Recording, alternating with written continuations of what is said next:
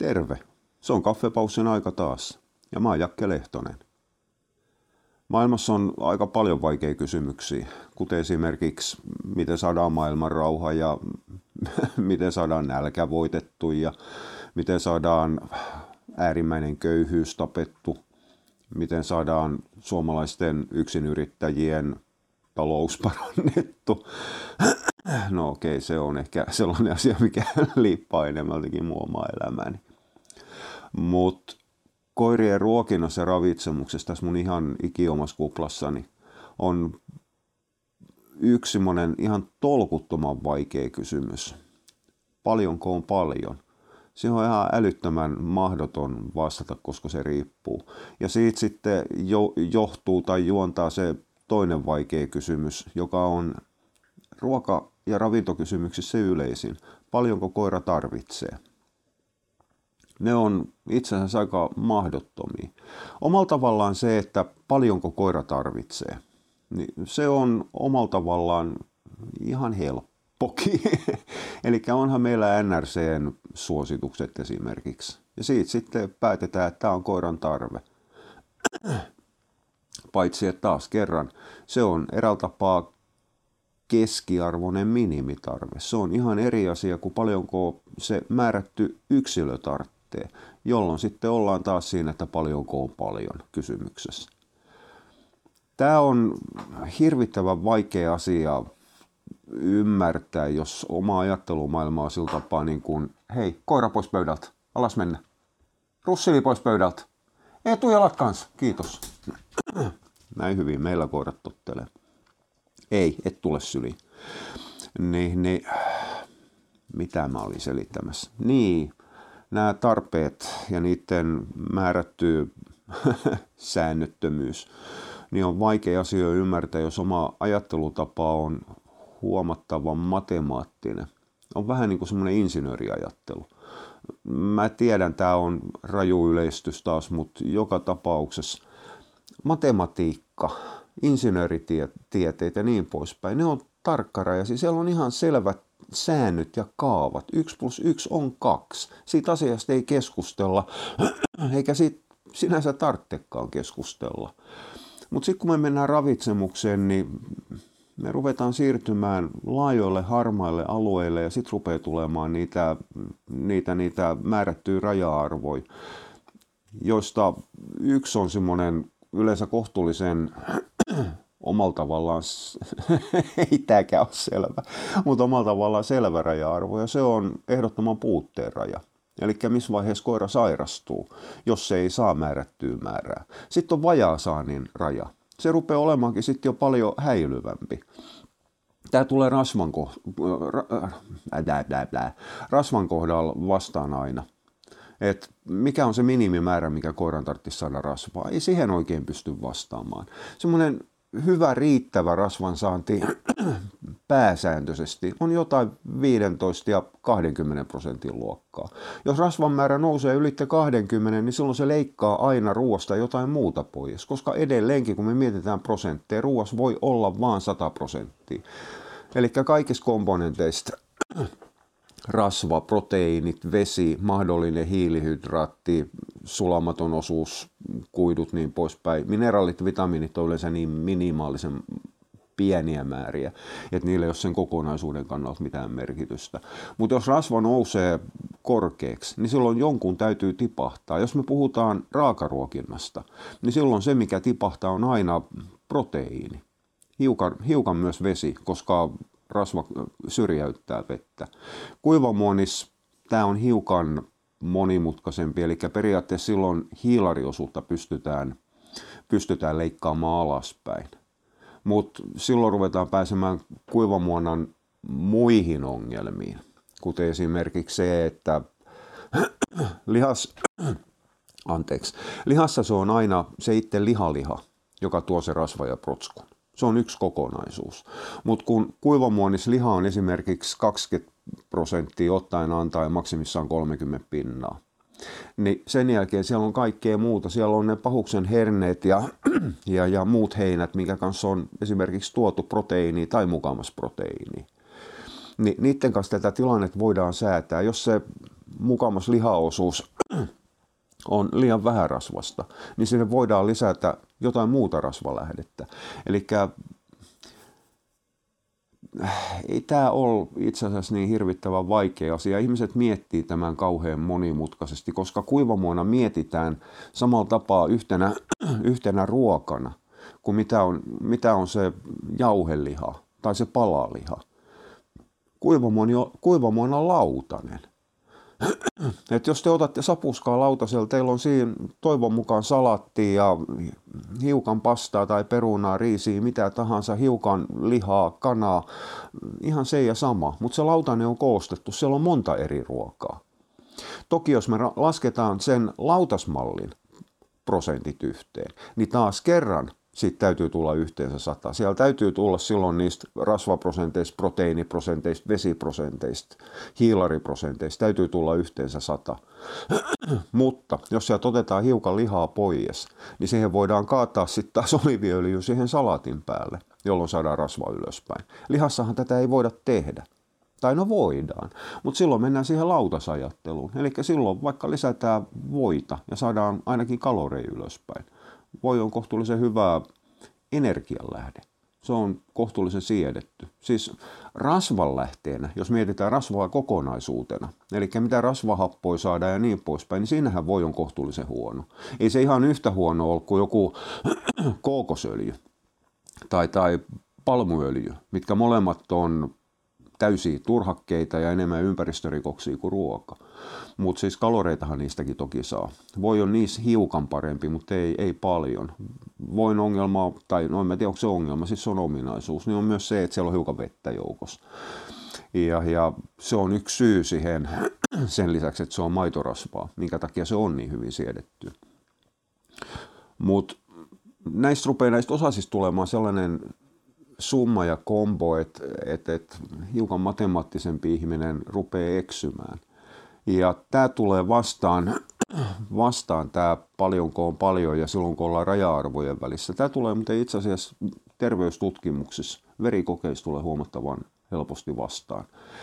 Ja siinä itse asiassa minä näen, okei tämä saattaa olla omaa tulkintaa ja omassa kuplaselämistä ja näkee mitä haluaa, whatever, niin, niin silloin kun koiralla on joku terveydellinen ongelma, kun me puukataan, puukataan puhelinaika, ja siinä otetaan se verikoin näkyviin, niin ensinnäkin eläinlääkärin taipumus matemaattisen ajatteluun näkyy suoraan siinä, että liian monet eläinlääkärit, ne on paaluttanut ne raja-arvot.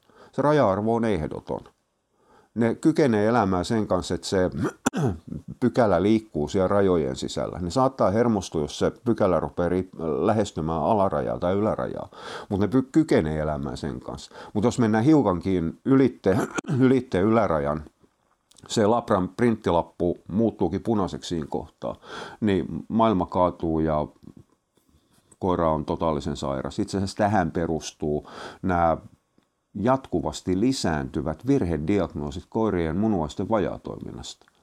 Ja se on, on, on huolestuttavaa. Aikaisemmin suurin ja yleisin diagnoosivirhe, hoitovirhe, niin oli allergiadiagnoosit. Edelleenkin eläinlääkärit on ainoa ammattiryhmä terveydenhuollon puolella, jotka kykenee viiden minuutin potilaan kattomisen jälkeen diagnosoimaan allergiaa ja kertomaan myös mikä allergia se on ihmispuolen ihotautilääkärit ja allergialääkärit on ihan tolkuttoman kateellisia tuosta kyvystä, mutta no joo, se siitä. Mutta hemmeti yskä. Mutta tämä kasvava munuaisten vajatoiminnan diagnosointi sen takia, että on noustu protskussa hiukan ylitte, kreassa hiukan yli, SDMS hiukan ylitte, niin on kohtuullinen ongelma. Ja se, se johtuu ihan vaan siitä, että eläinlääketieteellisen vaaditaan nimenomaan matemaattista lahjakkuutta. Ei ne, ei ne ole humanisteja. Ne ei kykene eräällä tapaa, niin kuin, anteeksi nyt vaan hirvittävästi eläinlääkärit, mutta te ette sillä tapaa niin kuin kykene näkemään kokonaisuuksia ja miettimään asioita kokonaisuuksina. Te mietitte ne pieninä lokeroina. Siis en mä sitä sano. Sairaudenhoidossa se on monta kertaa perusteltu ja se on monta kertaa pakko pakko. Mutta kyllä siinä niin kun diagnostiikan puolella ruvetaan menemään hyviäkkiä mäkeä ja mettään. jos ei edes ymmärretä, mistä ne lähtee. Onhan näitä muitakin. Kuten esimerkiksi se, että jos hemoglobiini nousee hiukan korkealta tai laskee, niin se on välittömästi sitten joko luidin ongelma tai tai, tai pernaongelma tai raudan puute. Eikä ne läheskään aina, aina niin yksinkertaisia. Mä tiedän, että teillä on opetettu arvojen merkitys. Käyttäkää niitä. No joo, ei, siis ei mun tästä pitänyt, pitänyt höpistä. Mutta ravitsemuksessa nämä asiat ei ole koskaan tarkkarajaisia. Eli takaisin siihen rasvaprosenttiin 15-20 on semmoinen tyypillinen hyvä rasvansaanti, mikä kattaa koiran tarpeet niin rasvan komponenttien suhteen, eli se mitä sitten solut tar- tarvitsee, hermoston rakentaminen tarvitsee ja niin poispäin, mukaan lukien myös painokontrolli. Eli silloin saadaan riittävästi kaloreita. Mutta onhan näitä koiria vaikka kuin paljon, mitkä tulee toimeen 10 prosentilla, vaikka 10 prosenttia on vajasaannin raja. Ja siinä tulee yksilöerot vastaan.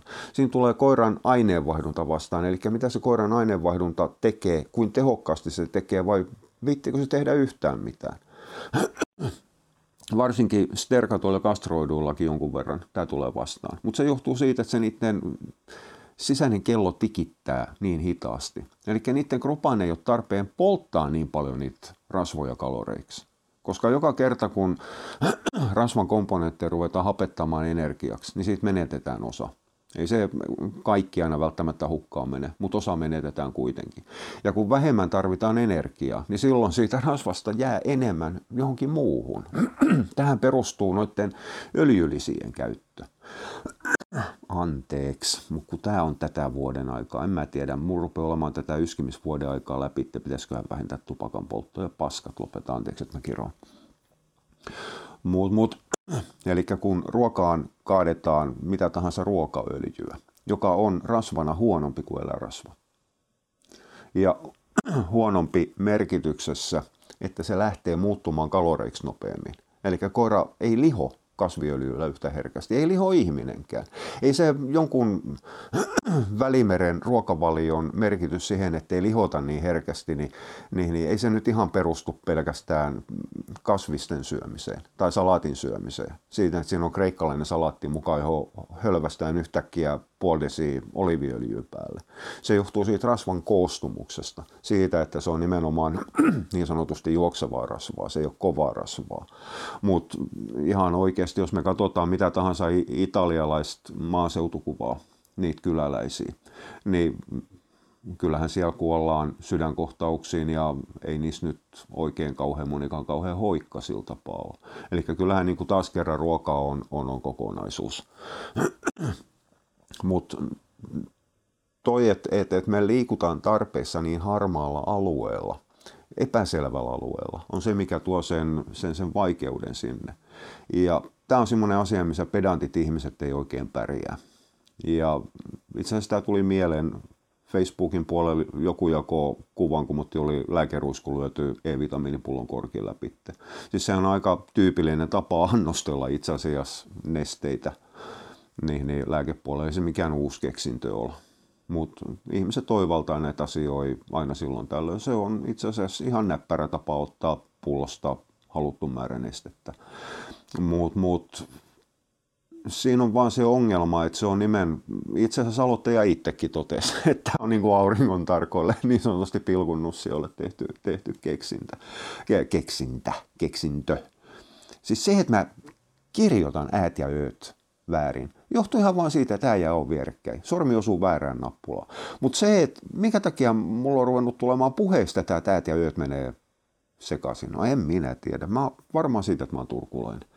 No kuitenkin niin, niin, niin näille ihmisillähän on, meinasin sanoa ihan myrkkyä, mutta siis huomattavan vaikeat elää sen ohjeen mukaan, mitä mä annan puhelimessa, kun puhutaan jostain B-elit, kun niin, niin annostuksesta. Mä annan jonkunnäköisen, itse asiassa kohtuullisen kaavamaisen annoksen, jonka ainoa idea on antaa riittävästi. En mä piittaa jostain E-vitamiinin tarpeesta hirvittävän paljon. Mä haluan, että mennään ylitte siitä, koska se E-vitamiinin tarve on aivan yhtä epäselvä kuin mitä on se pullon annostus. Ja, ja mä aina sanon, että mä annan, annan luvan, niin kuin minä olisin joku luvanantaja, mutta kuitenkin. Niin siis mitata korkilla tai lusikalla kerran tai kaksi, jonka jälkeen tietää se ranneliikkeen. Ja sitten ruvetaan kaatamaan vaan pullosta suoraan, koska ne on yleensä aika, kuten öljypohjaiset tai, tai, tai sitten se, että siellä on jotain sokerilientä joukossa, kun ne on hevostuotteita, niin on kohtuullisen tahmaisia ja paksuja ja ne sottaa ja kaikkea muuta. Niin, niin sanon, että se on sitten hyvin äkkiä huomaa, että se on semmoinen riippuen koiran koossa, se on joko liraus tai loraus. Ne on ihan, itse asiassa ne on aivan riittäviä, riittävän tarkkoja annostuksia, varsinkin aineissa, josta on hirvittävän vaikea saada yliannostusta sillä tapaa myrkytystä. No, siis kyllähän periaatteessa E-vitamiini yliannostuksen rajakin omalla tavallaan tiedetään, vaikka aina sanotaan, että, sillä ei ole, että siellä ei ole sitä ylintä turvallista rajaa. Mutta siis kyllähän urheilukoirapuolelta on löydetty se 1000 milligramman päiväannosraja valjakolta ja greyhoundelta, mutta se on hiukan eri asia. Niissä kysymys on siitä, että se huippusuorituskyky heikkenee. Eli siinä ei enää mitata sitä koiran elämänlaatu, miten se kroppa toimii miten se kroppa saa, vaan siitä, että se koira ei ole enää parempi kuin muut. Se ei ole se ykkönen, vaan se, se E-vitamiinin takia tippuu kakkoseksi. Tässä on ihan selvä asteero. Mutta mut siis kyllähän nyt tietysti periaatteessa antioksidanttien kanssa voidaan murehtia sitä, että jos niitä annetaan liikaa, niin ne ei olekaan enää antioksidantteja, eli ne heikentää sitä hapettumisen haitallisia asioita, joista muuten kaikki ei ole haitallisia. Niillä on määrätysrajoissa, niistä on itse asiassa hyötyä ja niitä, niitä vaaditaankin elimistön toiminnalle. Sen takia evoluutio ei ole karsinut sitä kaikkea. Se, että jos haitallisten happiradikaalien määrä nousee liian korkeaksi tai, tai, tai hapettamisen eli kalorien polttamisen myötä syntyy muita pitkällä aikavälillä suuressa määrin haitallisia muutoksia kropassa, niin on toinen juttu. Eli antioksidantit itse asiassa tasoittaa ja leikkaa sen ylijäämän tai huolta, hoitaa sen ylijäämän pois sieltä. Ja taas kerran ollaan tilanteessa paljonko on paljon. Eli ei haitalliset happiradikaalikaan mikään kategorinen hyvä tai paha. Ne on itse asiassa molempia. Ne on oikeissa määrissä hyvä, ne on liiallisissa määrissä huono. Antioksidantit on oikeissa määrissä hyvä, liian vähäisissä määrissä huono ja liian isoissa määrissä huono. Ja taas kerran insinöörit tipahti, että no mikä on se raja? No ei sitä tiedetä, ei meillä ole mitään mittaria, sen takia me mennään suurilla suuntaviivoilla. Mutta ne turvarajat on ihan tolkuttoman korkeita. Mutta takaisin vitamiiniannostukseen ja ruiskuun. Eli siinä vaiheessa, kun pedantti ihminen rupeaa vetämään millin tarkkuudella ruiskuun sitä E-vitamiinia, niin hän paaluttaa samalla, tekee valaa betoniin sen koiran annostuksen. Ja sillä sitten mennään. Itse asiassa se on useimmilla koirilla ihan riittävä tapa. Ei, siitä, ei siinä ole mitään ongelmaa. Et kyllähän tässä niin kuin päästään silloin siihen, että asioita tehdään omistajan takia taas kerran, ei koiran takia. Mutta silloin kun koira ei kärsi siitä ja omistaja nukkuu yössä paremmin omalla tavalla ja kokee sen koiran ruokinnan tekniikan, sen me- mekaanisen, mä käytän tätä mekaanista ihmeellisissä asiayhteyksissä, niin, niin suorituksen itselleen helpoksi, niin ei se silloin, ei se ole synti, ei se ole edes virhe. Se on ihan, ihan, ihan ok juttu. Ongelmaksi vaan tulee silloin, että jos se haluttu, päätetty, betonoitu annos ei riitäkään sille koiralle niin silloin ruvetaan olemaan esteessä, koska silloin tarvitsisi muuttaa sitä ruiskun männän vetämistä, tarvitsisi muuttaa sitä annostusta. Ja anteeksi, tämä on taas tämmöinen hirvittävä yleistys, joka ei itse asiassa ihan tarkkaan pidä paikkaas. Mutta Greyhoundeissa mä väitän, että kaikki ne harrastajat, joilla on semmoinen insinöörimäinen matemaattinen ajattelutapa, niistä yksikään ei ole koskaan pärjännyt. Ja se johtuu siitä, että ne tekee ne tekee treenin, ne tekee koirien ruokinnan, lisäravinteiden annoksen. Ne tekee ne selvästi kaavamaisesti, luottaen matematiikkaa, luottaen Exceliin, luottaen taskulaskimeen. Ne ei kykene soveltamaan, ne ei kykene muuttumaan, ne ei kykene äh, elämään tilanteessa, jossa päivät on erilaisia. Treenit on erilaisia, koirat on erilaisia tuleeko semmoinen olo, että mä potkin päähän insinöörejä ja matemaattislahjakkaita ihmisiä? No kyllä mä omalla tavallaan hiukan potkin päähän. Mutta kyllähän tässä niinku toinenkin vaihtoehto on. Sitten on semmoinen humanistinen ajattelutapa, jossa miss, millään ei ole mitään väliä. Et mennään niin kuin suurilla suuntaviivoilla ihan kaikesta. Ei, ei ihan kaikki toimi niin. Että aina silloin tällöin pitäisi olla tarkka. Humanistihan hyvin äkkiä lakkaa itse asiassa piittaamasta ja perustelee omaa tekemättömyyttään sillä, että Ei nämä asiat ole tarkkarajaisia. Eli kyllä se taas kerran se totuus menee siinä jossain, jossain puolesvälissä. Mutta E-vitamiinitarve. No okei, siis me tiedetään, että perustarve on, on, on 2 milliä per metabolinen painokilo, milli per painokilo, ei se mihinkään riitä. Sitten ennen kuin sinne ruvetaan ottamaan ruokaa, niin kyllä meiltä löytyy laskukaavat, miten pufarasvat, monityydyttämättömät nostaa E-vitamiinin tarvetta ylitte sen perustarpeen.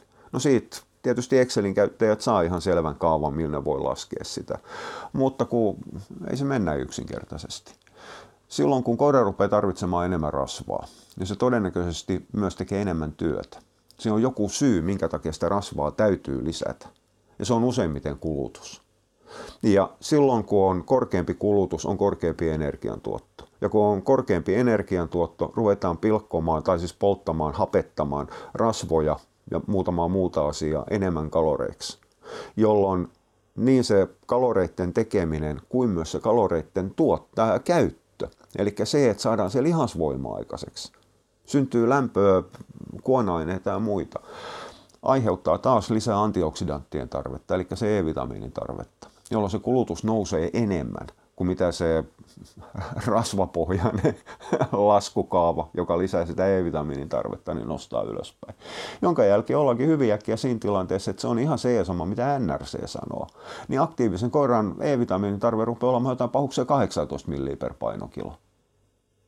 E-vitamiini on hiukan huono esimerkki siinä suhteessa, että E-vitamiini ei saa näkyä koiran ilmiasussa. Mä oon sanonut tämän niin monta kertaa, että ei tämä taas mikään semmoinen ylläripylläri varmaan osalle ihmisistä ole. Mutta siis E-vitamiinihan ei anneta sen takia, että saadaan koiran karvanlaatu parannettu.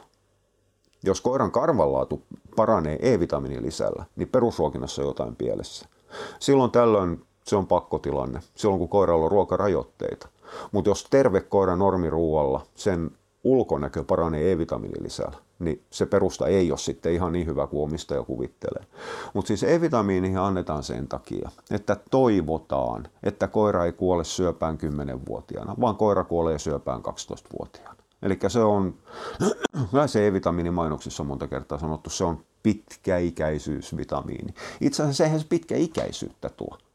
Tämä on semmoinen Tämä on muuten itse asiassa, on tullut miettineeksi tätä ennen. Tämä on semmoinen tyypillinen esimerkki siitä, miten lisäravinnekauppiaat vääntää nämä asiat itselleen parhain päin.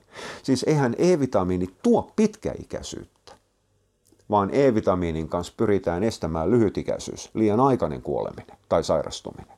Ne on muuten itse asiassa sit, niin kuin ajattelutavaltaan ja merkitykseltään kaksi täysin eri asiaa. Ylipäätään siis koiran tuommoinen eräältä tapaa lajinomainen elinikä on noin 12 vuotta. Käytännössä kaikki koirat, mitkä pääsee 10 vuoteen, ne lähtee sen jälkeen elämään jatkoajalla. Kyllä ääripäät on toinen juttu. Eli suuret saijantit, suuret jättiläiset, joista suurin osa ei pääs koskaan ikinä sinne 10 vuoteen, vaan 8 vuoteen rupeaa olemaan jo eräältä tapaa poikkeusrodun sisällä. Niissä se äärijalostus, jolla se koiran yliiso koko on tuotu, niin siitä maksetaan velkaa. Ja pienillä koirilla sitten taas se, että siellä on aika paljonkin 15-vuotiaita ja ylitte, niin tulee taas kerran siitä pienestä koosta. Eli se on taas sitten omalla tavallaan määrätty etu, minkä, pienempi, pien, pienempi koko tuo mukanaan. Mutta siinä mennään hiukan, hiukan asioista No eikä mennä. Itse asiassa se kuuluu tähän ihan samaan akseliin paljon kuin on paljon. Mutta joka tapauksessa siis se, että pienet koirat elää pidempään, niin ei tarkoita sitä, että ne vanhenis hitaammin. Eli siinä on taas kerran sama asia kuin se, että jonkun jogurttimainoksen bulgarialainen rouva saattaa elää 110-vuotiaaksi. Ei se muuta silti sitä, että sen ihmisen eräältä tapaa lainausmerkeissä biologinen ikä menee jossain 75. Okei, toi, toikin perustuu vaan pelkästään odotettavissa olevan elinikä, elinikäennusteeseen. Itse asiassa ihmisen eräänlainen biologinen ikä menee jossain 50 ja 60 välillä se, että me eletään pidemmäksi, niin sehän on kiitos hyvän ravitsemuksen ja laiskan, laiskan elämän ja ihan pahuksen hyvän terveydenhuollon ansio. Rokotukset mukaan lukien, mutta se on vähän, vähän toinen juttu. Mutta ne pitkäikäiset pienet koirat, ne on niitä bulgarialaisia vuoristoihmisiä, jotka elää 110-vuotiaaksi. Ja ne maksijätti giantit, jotka kuolee kahdeksanvuotiaana, ne on niitä, mitkä ihmisissä lähtee 60 saappaat jalassa sydäriin, noin suurin piirtein. Eli kyllähän se niin kuin koira pääsee sinne kymmeneen vuoteen, niin koira on silloin noin, no tämä on vähän taas kerrahatusta vedetty, mutta kymmenenvuotias koira on hiukan sama kuin 6-5-70 ihminen. Tämä on sellainen asia muuten, mikä kannattaa muistaa siinä vaiheessa, kun vaikka koiralla korvien väliä into on. Siis toisethan, siis ihmisetkin on, toiset on Juman kautta, siis ne menee Juman kautta 90 painaa jotain maratonia tai tekevät viikon vaelluksia ja toiset köpöttää keittiössä tolkkari kävelykepin kanssa ja sen jälkeen ne viettää loppupäivän kiikkustuolissa. Eli ei koirissa sen kummallisempaa. Eli ei se aktiivisuus ja into ei muuta silti sitä tilannetta, että se kroppa on jo vanha. Ja silloin, jos koira ei taju himmata hiukan, niin silloin omistajan täytyy vähän rajoittaa sitä koiran puuhaa. Kaksipippunen juttu, en, en minä tiedä. Toi on, siinä tulee vastaan sitten taas sekin, että mikä on elämisen laatu.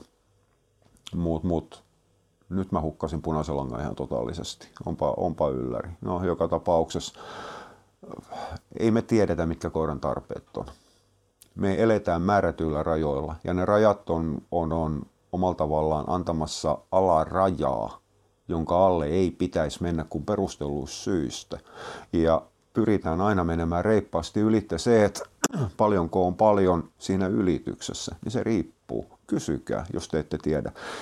Ette mitään faktaa saatte, saatte mielipiteen ja näkemyksiä, mutta niiden kanssa eletään aika pitkälle. Rasva alaraja on, on, on yksi esimerkki, kalsium on toinen varmasti jokainen, ketä on seurannut Katiskaa ja niin sivustoa kuin, kuin, kuin Facebook-ryhmää tietää säännön, että lasketaan esimerkiksi 80 millin mukaan per painokilo, joka on suunnilleen sama kuin 130 milligrammaa per metabolinen painokilo. Sitten sen jälkeen kerrotaan kahdelle, että saadaan, saadaan imeytymisvara. Se on sääntö, mä oon vannonut aikana, että mä en tätä kauhean julkisesti selittele, koska te ihmiset olette vaarallisia. Jos te sanoo, että joku ei ole niin tärkeää, voi mennä vähän niin kuin löysemmin rantein. Niin se on sama kuin antaisi riittävästi köyttää, että kykenisitte hirttämään ittenne. Koska sen jälkeen puolet jättää antamatta, koska ei tämä ole niin nuukaa. Mutta tämä on sellainen asia, mikä tulee noiden närästävien suolisto-ongelmaisten kohdalla niin säännönmukaisesti. Ja ihmisillä on totaalinen paniikki siitä kalsiumin saannista. Siinäkin vaiheessa, kun minä ja joku muu sanoo, että ei tämä niin väliä ole, mennä ilman kuinka kauan voi mennä ilman? No ainakin puoli vuotta, ilman minkäännäköisiä ongelmia. Ei, mikä ruoka ei ole puhtaasti kalsiumvapaa tai kalsiumköyhä. No öljyt on mm, ja puhtaat sokerit, mutta siis niin kuin ruoka-aineet, koska soluissa on, on, on kalsiumi. Ja, ja onhan noita IPD-koiria, mitkä on mennyt vuositolkulla ilman kalsiumia, eikä niillä mitään ongelmia ole. Duunikoirat on asia erikseen, mutta toisaalta jos duunikoira on sairas, niin se ei ole duunikoira. Eli ei siinäkään mitään semmoista määrättyä ristiriitaa ole.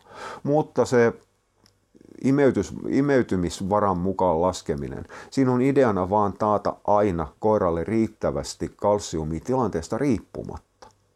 Eli jos se riehuu yhtäkkiä pihalle, niin se tarvitsee kalsiumia enemmän. Jos on vesipäivä, vesipäivä, sadepäivä, ettei se, että no, kukaan ei liiku mihinkään, kaikki vaan nukkuu ja köllöttää, niin ei silloin kalsiumin kulutus niin kauhean korkea ole. Mutta se, että siihen vedetään se imeytymisvara, sillä taataan aina riittävä määrä, koska koira kuitenkin sontii ulos sen ylimäärän. Ei se ylimäärä imeytetä. Ei sitä imeytetä, mutta sitä ylimäärää edes silloin, kun D-vitamiinia annetaan paljon. Siinä on ihan toisesta siitä, että, että, että pahimmassa tapauksessa kudokset voi lähteä kalkkeutumaan. Kalsium rupeaa kertymään lihaskudoksiin, mihin sen ei kuulu D-vitamiinin myrkytyksen myötä, mihin muuten vaaditaan sitten kohtuullisen iso annos. Niin, niin se on eri mekanismi se tapahtuisi jopa siinäkin vaiheessa, kun me annettaisiin vähemmän ruoassa kalsiumia. Se tulee sieltä aineenvaihdunnan puolella. Se on eri asia. Ja, ja ei, ei toi NRC 130 milligramman sääntö, ei sekään koiran fysiologinen tarve ole.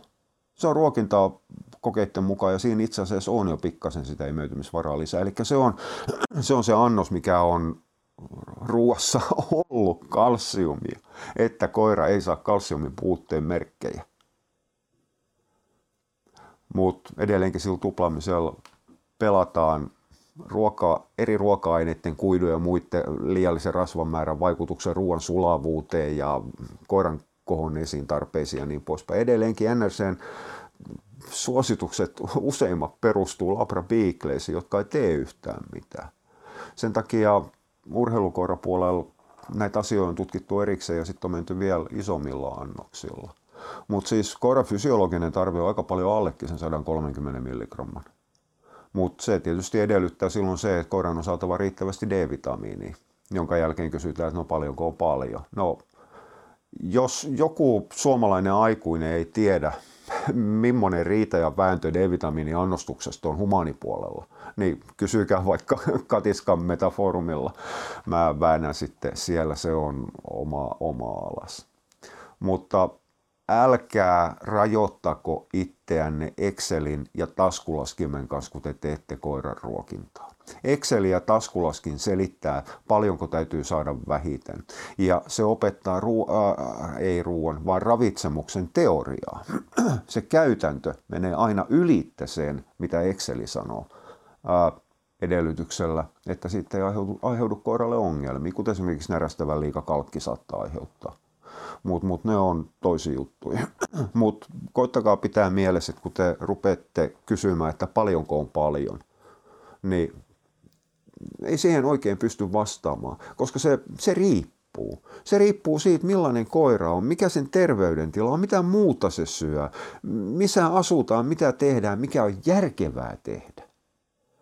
Mutta kyllä mä sen ymmärrän, että noit mietitään ja sen takia niitä kysytään. Eikä kysymy, kysymyksessä sinänsä ole mitään vikaa. Se, mitä mä toivon, niin on se, että te ette pety siinä vaiheessa, kun te ette saa ihan selvää yksilitteistä vastausta. Tai sitten siinä vaiheessa, kun, niin, mutta minkä takia tolle on sanottu noin. No koska silloin on eri koira, eri ympäristö, eri ruoka, eri terveydentila. Eikä nämä vaihtelee. Tämä on, mä tiedän, tämä on vähän sama asia kuin burana. 400 millinen burana. No osalle se riittää. Mulle se ei oikein riitä mihinkään. Mä vedän 800 välittömästi. Jos muuhun sattuu oikein hemmetin paljon, mä vedän 1200 tai 1600. Ja siinä vaiheessa sitten ihmislääkärit ja ei niinkään ihmislääkärit, tämäkin on muuten huvittavaa. Hoitajat hyppää tasajalkaa, luoja varjele, maksa häviää, ei kun hajoaa. Tota multa on määrätystilanteessa otettu ihan muista syistä niin mitattu maksaintsymejä ja muita isojenkin puulääkekurien jälkeen. Ei mun maksaintsymeissä ole mitään vika. Eli taas kerran sekin on aineenvaihduntakysymys. Se on yksilökysymys. Toiset reagoi erillä tapaa eri asioihin. Mä sitten taas sen voi ottaa tota, hetkinen, mikä tämä yksi kohtuullisen vahva kipulääke on, mistä aina selitellään, kun mutta siihen tulee riippuu panakod. En mä voi panakodi ottaa. Tai siis voi, mutta ei sitten ole mitään hyötyä. Taas kerran, mutta se on entsyymi perimäjuttu, eli mä en ylipäätään mä en saa sen akselikipulääkkeestä hirvittävästi mitään hyötyä, mutta se on, on vähän toinen juttu. Mutta älkää sitoko tosiaan käsiänne raja-arvoihin ja menkää aina raja-arvoista ylitte. Ja tämä tulee vastaan varsinkin 50-50 ruokinnassa, jos, jossa ruvetaan miettimään milligramman päälle, että niin, mutta kun se tippuu ja toi nousee. Ei se ole niin nuukaa, mietitään kokonaisuuksia. Ja siinä vaiheessa, kun ne kokonaisuudet rupeaa olemaan hallitsemattomia, niin sitten siinä vaiheessa kysytään. Ja mä sanon taas kerran, ää, kysykää metaforumilla. Se on tällä hetkellä järkevin paras ja tehokkain tapa saada meikäläisen kommentin. Jos te haluatte isolta massolta kommentin, niin silloin totta ihmeessä Katiskan Facebook-ryhmä on, on, on tehokka ja järkevin.